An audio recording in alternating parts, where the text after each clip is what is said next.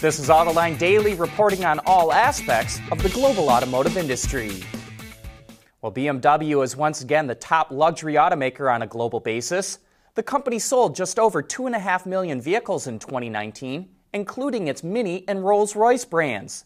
That was just ahead of Mercedes Benz, which sold 2.34 million passenger vehicles last year. And Audi trailed behind its German rivals with over 1.8 million vehicles sold in 2019. Despite a slowdown in the global car market, each of the German luxury brands were able to increase sales last year thanks to strong sales in Germany, China, and the US. Last November, Tesla announced plans to build a plant in Germany, which will make the Model 3 and Y starting in 2021. It would seem like a big investment for the EV maker, but in a roundabout way, it actually won't have to spend a dime on it.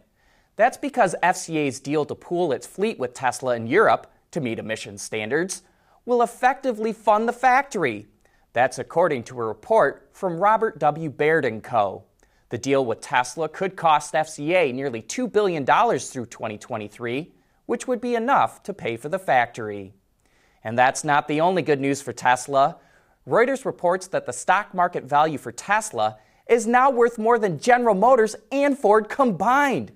The EV maker's stock is closing in on $500 a share, which puts its market capitalization at nearly $89 billion, 2 billion more than GM and Ford, which are at $50 billion and $37 billion respectively.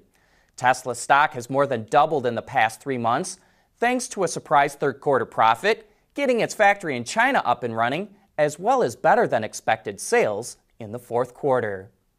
The winners of the North American Car, Truck, and Utility of the Year awards will be announced on Monday. And on Autoline this week, John and three of the NACTOY jurors predict which vehicles will win the award.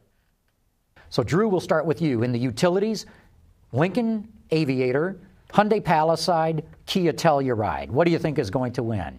Um, I'll say uh, Palisade.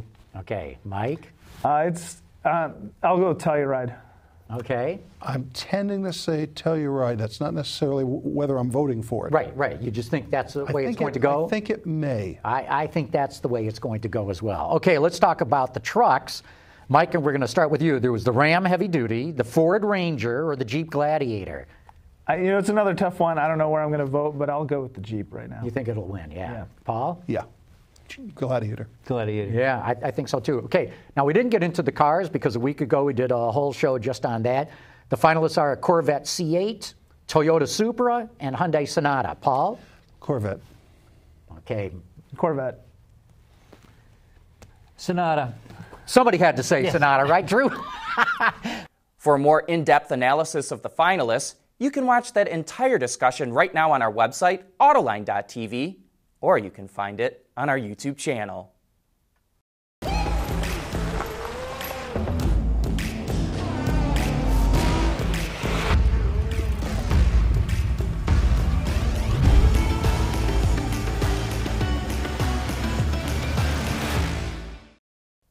General Motors has a science lab in China, and it just won an award for an interesting battery it's working on called a capacitor assisted battery, or CAB. It's built on a hybrid cell architecture that uses a capacitor as a power assist to a lithium ion battery cell, which helps offset the negative effects temperature has on a battery. Two global battery manufacturers already have a license to mass produce the batteries, which will first replace lead acid batteries for stop start systems, but it's also looking for synergies for pure EVs as well. You know, in the past, we've gotten some pretty awesome production models solely for the reason that some production based racing series require a certain amount to be sold to the public. You know, it kind of feels like it's been a long time since that's happened, but Toyota is doing just that with the new GR Yaris. You may scoff at that Yaris at first, but how does a small two door, all wheel drive Yaris with nearly 270 horsepower sound? Pretty good, right? All that power is generated by a turbocharged 1.6 liter three cylinder engine, which is mated to a six speed manual transmission. The car also gets unique bodywork, which is made from both aluminum and carbon fiber, as well as performance suspension, brakes, and seats. You know, I don't see any indication the GR Yaris will be sold outside of Japan, where it will carry a price between roughly $36,000 and $41,500. Speaking of sports cars from Japanese automakers, Nissan is going to show off the Skyline 400R Sprint concept at the Tokyo Auto Show. We like the look of the car, which rocks 20 inch wheels and sports a 400 horsepower twin turbo engine. Skoda also released design sketches of a vehicle it's working on for the Indian market. Called the Vision IN, it's a compact SUV that features rugged styling. It hints at a production model that is being made exclusively for the Indian market, which will start running down the production line later this year. Coming up next, John is here to tell you all about one of the cars he recently test drove. AutoLine Daily is brought to you by Bridgestone Tires. Your journey, our passion. We get to test a lot of cars at Autoline, and while we always post our views about them on social media, we thought that we ought to include them in Autoline Daily. I just got out of a test drive of a Volvo V90. It's a handsome car from every angle, well proportioned, with a stable stance. Inside, it's warm, inviting, and comfortable.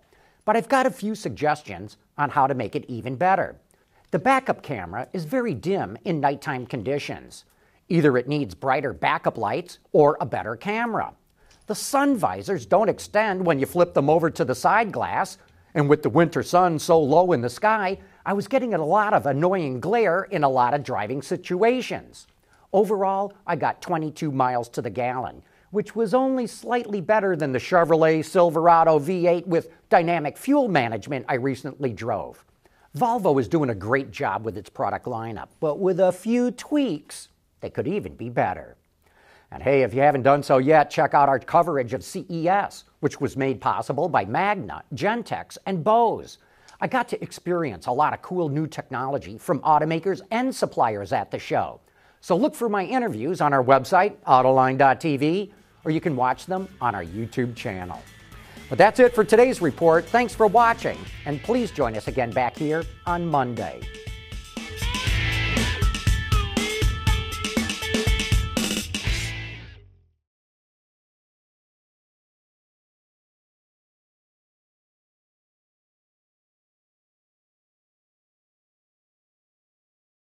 Wards is the industry leader for news, data, and analysis. That's why companies across the globe subscribe to our premium service, maybe even your own. Log in for subscriber access now. Check your company's intranet for details and rely on wardsauto.com to keep